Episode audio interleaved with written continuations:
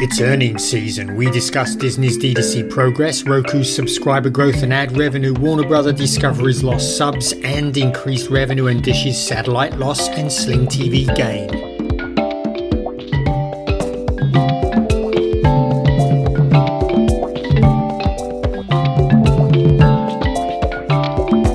Welcome to this week's edition of Inside the Stream.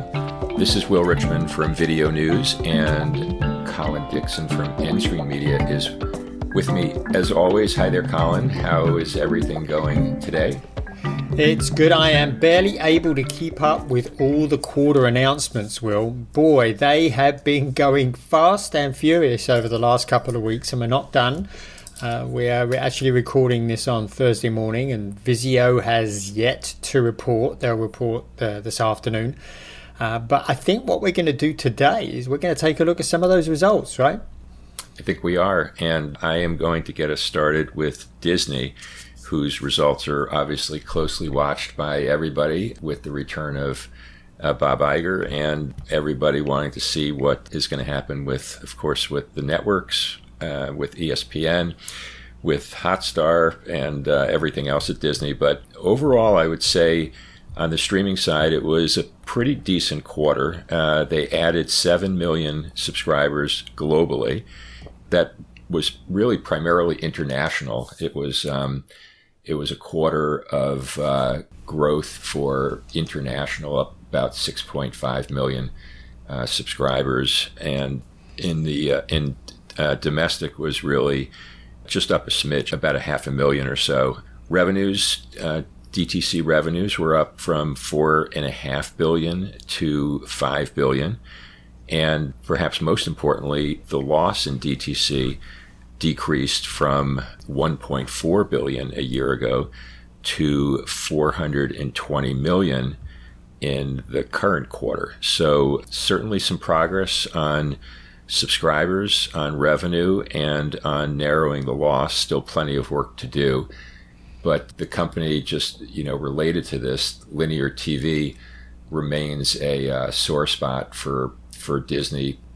Domestic revenue down 9% from $2.3 billion to $2.1 billion, and international also down from down about 9%. So we'll talk more about what's going to happen with Hulu and other stuff. But that was, I think, basically the highlights of the quarter from a subscriber standpoint.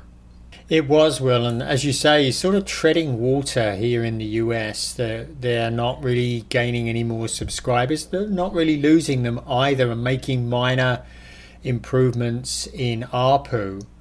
But, you know, listening to the call, Will, it's like I still don't really think Disney has a solid D2C strategy in place. But they said a couple of things that they were going to do for DTC, and it wasn't immediately apparent that either of them would get them to the sort of scale that Jason Kilar was talking about when we talked about what he was talking about, I think a couple of weeks ago, or maybe last week, about getting to Netflix scale and Netflix cash flow. He said the first thing that they're going to do is, well, they're going to spend less on content. Actually, they said that they were going to spend even less than they said that they were going to spend. The new CFO is a guy named Hugh Johnson. He said that they spent about $27 billion in 2023, and that they were going to spend $2 billion less in 2024, $25 billion. But actually, he said that they were increasing their target reduction from $3 billion to $4.5 billion. So he says really that their target reduction now is to $22 billion.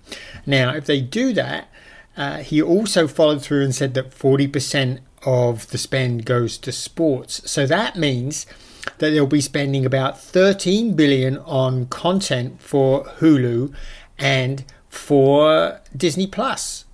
So that's quite a bit below what Netflix is spending. Netflix says they're spending $17 billion. Their modus operandi here seems to be basically to create better content, create less content, but make sure it's better. They talked about they were definitely doing that at the studios, and the studios are really keen to Disney Plus, right? So they're doing that. That seems to be their content strategy, and their other strategy change is Hulu and Disney Plus. They're putting them together in a single service. That's going to go into beta, I think, very soon in a single app. The hope is that the two will help each other and maybe help them start growing again here in the US. I guess we'll have to wait and see, but certainly the way they're pricing it, at least now, if you want Hulu and you want to watch ad-free, then you might as well get the Disney Duo, because it's only $2 more. It's $19.99 versus $17.99 for Hulu on its own ad-free. So I don't know if that will get it growing again. What do you think?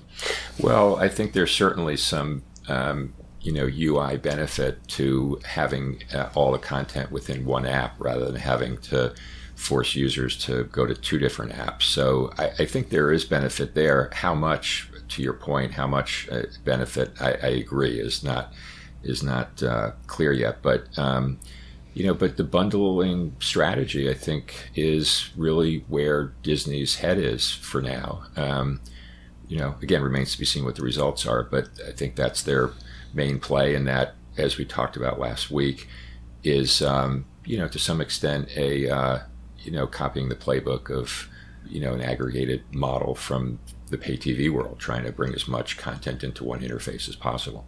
Yeah, that's certainly what Kilar was recommending, right? He was recommending to put a whole bunch more content in one app. One of the things that I still don't really get is what their plans are really with ESPN. They didn't really give much information except that it was going to be, they kept calling it ESPN Digital in the call wheel. Didn't give any pricing information or anything really about what's going to be in there, except that they're going to sort of have a two-stream strategy where they'll continue to make it available through the bundle, but they'll use technology partners and marketing partners and distribution partners to distribute it on digital as a standalone product there too. Funny thing was, Bob Iger was so proud of the fact that ESPN is the #1 brand on TikTok. He said that at one point in the call. He said it had 44 million followers. I don't know if he thinks that that's an indication that there's a whole bunch of young people that will subscribe to ESPN or not, but I don't think that really has much bearing on that at all, do you? I mean, they're watching 60-second snippets of ESPN for free on TikTok, and are they really going to start pony up what it's going to be at least $20, right? Are they going to pony up $20 to watch long games on ESPN? I don't think so. Yeah, I think 20 is on the low end also. I think more like 30 or 40 per month is more likely. And I assume when he was talking about it being the #1 content brand on TikTok, he also did not mention what kind of revenue they're generating from that, which I'm guessing in the scheme of Disney's overall financials is probably pretty negligible. Yeah, I think it's probably a rounding error. Rounding error, exactly. So anyway, yeah, I think anything else on Disney, or should we move on to the next? Why don't we move on to Roku? Roku had a pretty decent quarter as well.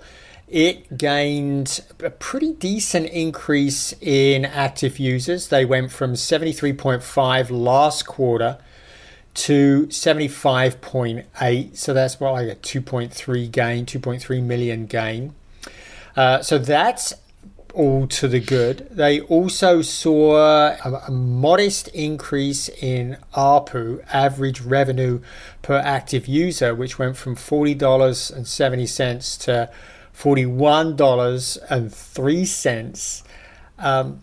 This is still really not doing anything much though, because if you go back to 22 Q3 a year ago, it was $44.03. So it's still, $3, more than $3 below where it was back then. And they continue to complain about the ad market. Well, they're saying it's just not strong.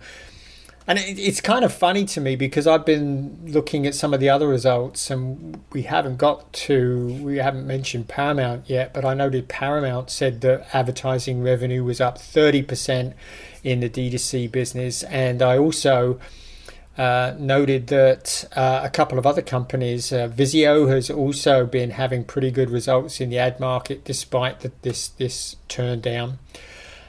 So, you know, they continue to complain about that, retarding their ARPU growth. But apart from that, I think they still seem to be doing pretty well. They're growing modestly the streaming minutes per day. They were up so this is per active user, from 228 minutes per day in Q2 to 236. So that's an 8-minute increase.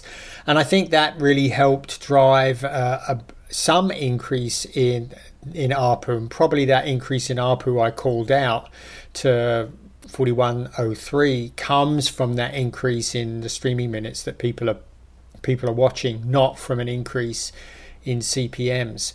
So, you know, pretty decent results overall there. What do you think? Yeah, I might give it, I think, maybe a slightly more optimistic take, Colin. I mean, if you look at platform revenue from a year ago, it was, you know, about $667. Now it came in at $787. So up 120, that's 18% ahead of a year ago. And gross profit was up, was mostly flat, up a little bit, a couple of percentage points. So I think we've talked about this before, but given the state of the ad market, I tend to think that flat is the new up. And, you know, they are flat on platform gross profit, but well up on platform revenue. You know, just I think relative to the others that you mentioned, a company like Vizio is much earlier into the ad space than is Roku. The numbers are much smaller, and I think that obviously gives them some advantage in terms of, you know, any incremental shifting of revenue of ad spend over to Vizio is going to have a much bigger percentage impact than what we see with Roku, which is a much more mature platform. So I think that, again, I think overall it was pretty solid. We'll talk about Warner in a second. They were also calling out the softness in the ad market, the uncertainty going forward. And I think everybody's kind of experiencing the same thing. And, you know, for Roku to turn in these results, I think it's still very, very solid. Yeah, maybe you're right.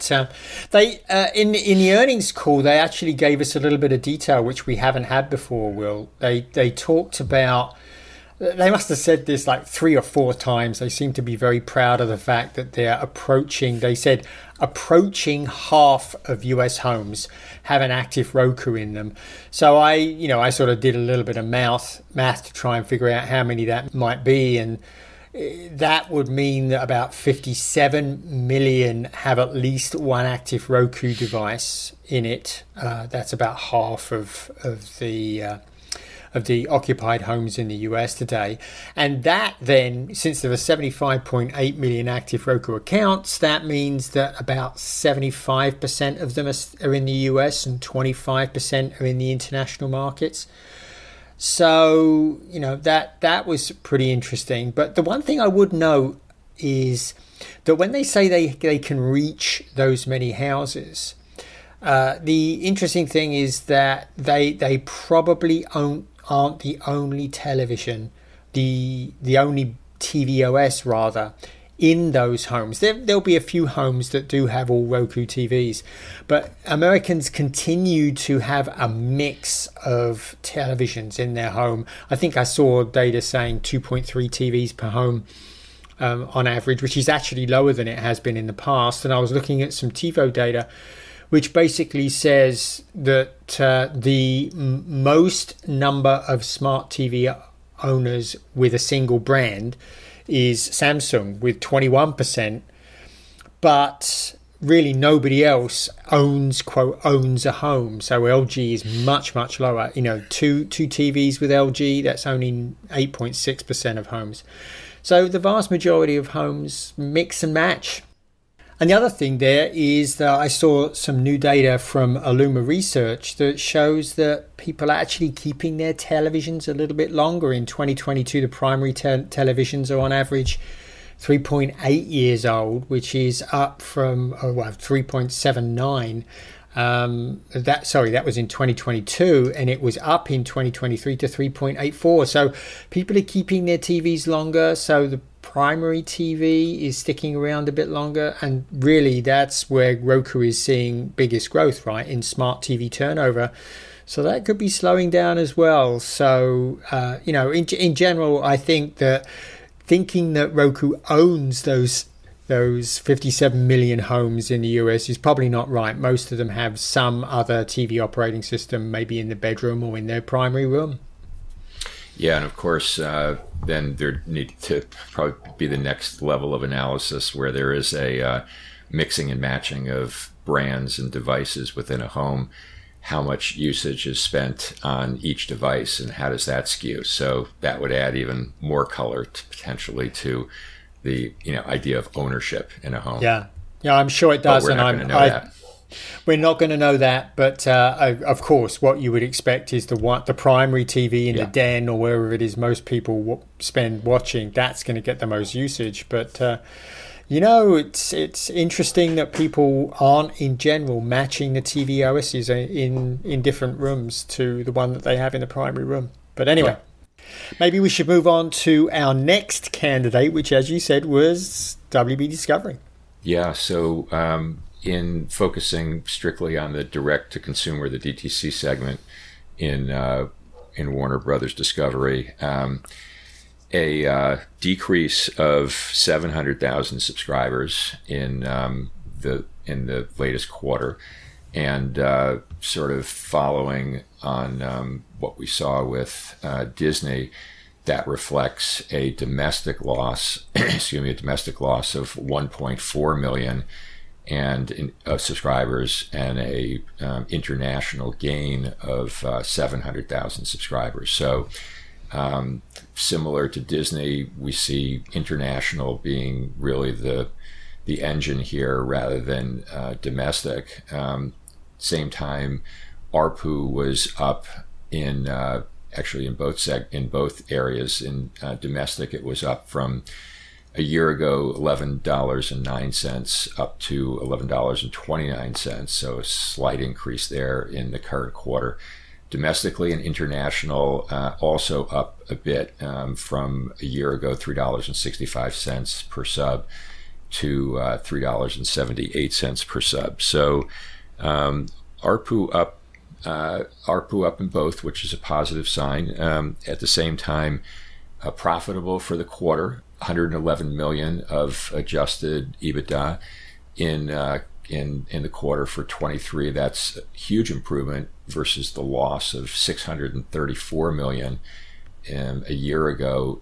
You know, looking at the breakout of the financials, there are a lot of different things that are going on. Probably just to call out a few, a nice gain in advertising, up from 106 million a year ago to 138 million, a 30% increase. That certainly reflects the growth of the number of Max subs that are taking the ad-supported plan. But also some other big contributors that are, you know, not necessarily repeatable. So things like selling, general, administrative contributed about 380 million of improvement in this year's quarter, down to 453 million from 833 a year ago. That's probably related to a lot of cost cutting that the company has done. Cost of revenue also down by about 250 million or so, 240 million. That probably reflects some of the savings due to the strikes, the actors and the writer strikes. So not clear how much of that profit was sort of one-time-ish, but for sure it's, you know, better to show a profit than a loss, and that was a nice swing. And they also, just outside of Max, they called out the that during the quarter they launched, I think we've talked about this before, the CNN Max streaming service in the US that launched on September 27th. And they also launched in early October the what they're calling the Bleacher Report sports add-on tier, which we've also talked about in the past. So, you know, I think they're making some good moves. There are larger company issues related to the amount of debt, I think still about $45 billion. They called out the uncertainty in the advertising market. Certainly that echoed what we heard from others this quarter, you know, Roku included, and remains a work in progress, a work in process, I guess, right, Colin? Yeah, I think it does. And, you know, I was puzzling over these numbers, particularly the ARPU numbers, Will, and trying to figure out where that increase came from. One of the things I saw called out in the press was price increases, but I'm pretty sure that they didn't really increase prices. They haven't increased prices recently in the US. What they did do was they added a tier of service. So I think they've kept their ad-supported tier at $10, the non-ad supported at $15, and they've added a premium tier at $20. And basically what they've done in that premium tier is they've pushed things like, well, I think the primary benefit is being able to watch in Ultra HD and High Def and using Dolby Atmos. So I think most of the ARPU increase, I think, has come from that really impressive increase in the advertising, which is 30%. And maybe a little bit of the increase in the US came from people who stepped up to the higher tier to maintain Ultra HD access. But apart from that, I really can't see any big benefits. There was part of the drop in the subscriber numbers, the total number of subscribers, was apparently they were saying that was due to people who have Discovery Plus, who have actually dropped Discovery, who had Discovery Plus and HBO had Max, dropping Discovery Plus because now all of the Discovery Plus content was available in Max, so there was no point in having Discovery Plus anymore. So there's that, but you know, that ARPU increase is a little bit difficult to grok. I think it's probably a combination of the advertising, the boost in advertising, and the addition of that premium tier. But all I can tell you is the market absolutely hated the results and stock tanked after they announced them. So, you know, but I don't know. I think they're starting to do some good things. Putting that sports tier in there, I think, is good, and the CNN is a really good addition. Having live news in the platform, I think, could make it into exactly what they want it, which is a daily platform for many people, because if they can get people in watching news, they can probably get in and watching a bunch of other stuff as well, and get those hours up, and that'll help boost the advertising revenue if they're on the ad tier. Yeah, I agree with that. And also, we're going into an election year, so viewership of all news, consumption of all news, is no doubt going to be increasing over the next 12 months or so.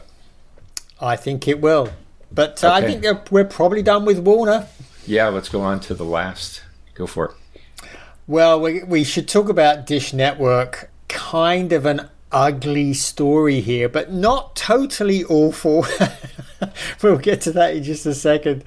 They lost 64,000 pay TV subscribers, a net of 64,000 pay TV subscribers, compared with a gain of 30,000 1 year ago, and a decline of 294,000 in the second quarter of the year.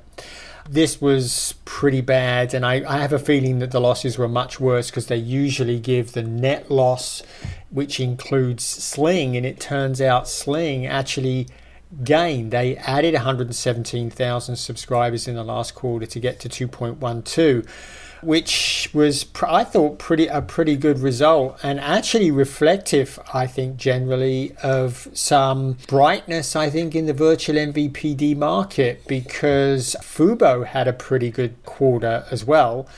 They increased the number of subscribers in Q3. This was actually a big surprise, Will, because remember, they stuck their subscribers with a really big increase at the beginning of year to both a $5 increase in the base package, and they also started charging a minimum of $8 and maybe even $13 for the RSNs.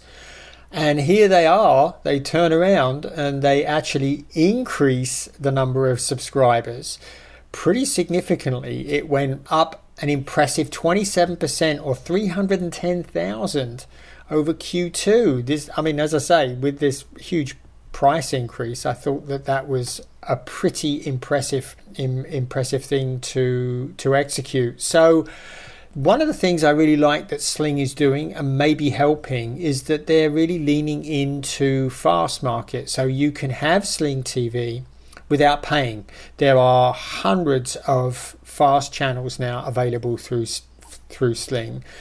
And if you combine that with an antenna, which you can do through one of their boxes, then you can have all of those fast channels and your local channels all combined into a single guide, and you can of course record those local channels, and that's a perfect vehicle for them to continue to nudge people to upgrade and get one of the Sling subscription packages. So I think that strategy seems to be working really well for the company. What's not working well is satellite is just not in a very good place in the market right now. And this is actually generally reflective of other results that we're seeing. Comcast lost a whole bunch of subscribers as well. It looks to me like when we're done counting everything, that the traditional pay TV market, that's not including the virtual MVPDs, will be down about 12% from Q3 2022, which is a little bit of an acceleration from where we were in 2022. So it looks like the story for traditional pay TV ain't getting any better, Will. Yep, that is for sure, Colin. That's been the story across all of the companies that have reported so far. There was a time when we thought the virtuals might pick up some of the, or most of the slack, but I think the reality is that has not been happening, is not going to happen. So all the big media companies, the ones that we've discussed today and others, are chasing the same basic goal, which is streaming profitability. And there are a lot of different levers at work, as you mentioned: content investments, costs, distribution, branding, advertising, a lot of different international versus domestic. So a lot of different variables in the mix. Yeah, there certainly are, and they are pulling all the levers right now to make it work. But, well, it'd be really interesting to see how many of them are able to get to Jason Kilar's Netflix scale and interesting cash flows. How many of those broadcasters can get there? I can tell you right now, looking at the numbers, most of them, their revenue is still dominated by traditional pay television and traditional broadcast media. Yeah. And that has to change if they're going to really survive and continue to make a good living in the market. But that's what we're here for. We're here to track that transition and keep an eye on how they're doing. Absolutely. I think that's it for this week, right, Colin? You bet. Okay, good chatting. Thanks everyone for listening, and we'll see you all again next week.